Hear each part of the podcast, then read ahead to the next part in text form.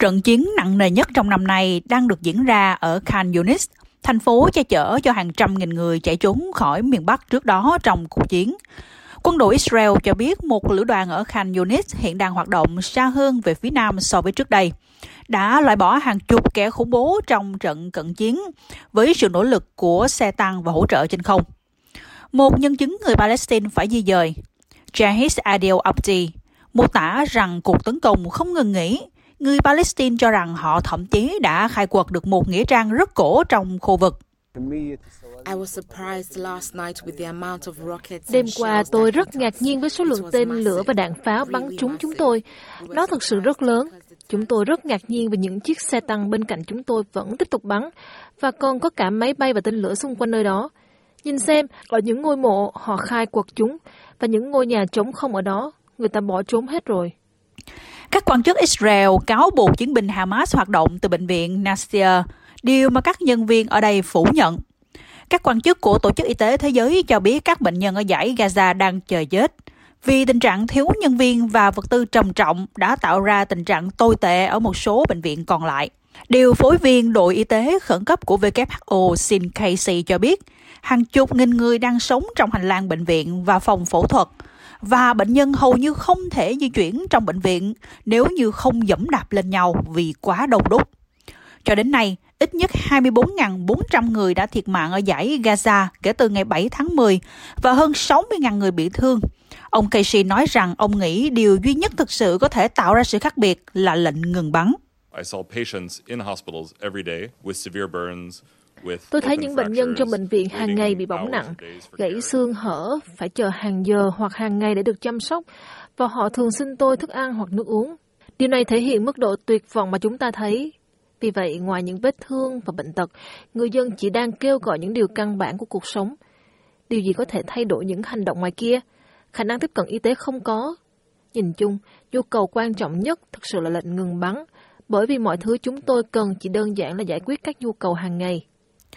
Các tổ chức viện trợ quốc tế đang cảnh báo rằng có thể phải mất một thời gian nữa người Palestine ở giải Gaza mới thấy bất kỳ quỹ viện trợ hoặc cứu trợ nào được gửi tới họ. Ngoại trưởng bà Penny Wong đang ở Trung Đông và cho biết bà đã nói với Thủ tướng Palestine ông Mohammed Tayyeh rằng bà đang mong đợi gói nhân đạo trị giá 21,5 triệu đô la của Úc sẽ được sử dụng cho các dịch vụ chăm sóc sức khỏe và giáo dục. Giám đốc cơ quan cứu trợ và việc làm của Liên Hiệp Quốc Scott Anderson cho biết, khoản tiền 6 triệu đô được phân bổ cho các cơ quan của ông là một sự thúc đẩy đáng hoan nghênh, nhưng ông cũng cảnh báo rằng phải mất ít nhất vài ngày nữa trước khi bất kỳ khoản tài trợ nào đến được giải Gaza. Người phát ngôn nội vụ của phe đối lập James Patterson cho biết, có những lo ngại đã được ghi nhận về việc nguồn tài trợ vào giải Gaza thực sự sẽ đi về đâu. Bà Quân cho biết Bà chia sẻ về mối quan ngại của người dân Úc và sẽ nỗ lực để đảm bảo nguồn tiền không bị sử dụng sai mục đích. Chúng ta nên bảo đảm rằng quỹ của mình được sử dụng một cách hợp lý. Chúng tôi ưu tiên điều đó. Và về sự tham gia của những người khác, đây là vấn đề tôi nêu ra với chính quyền Palestine để bày tỏ kỳ vọng của tôi về việc quỹ này được sử dụng một cách hợp lý.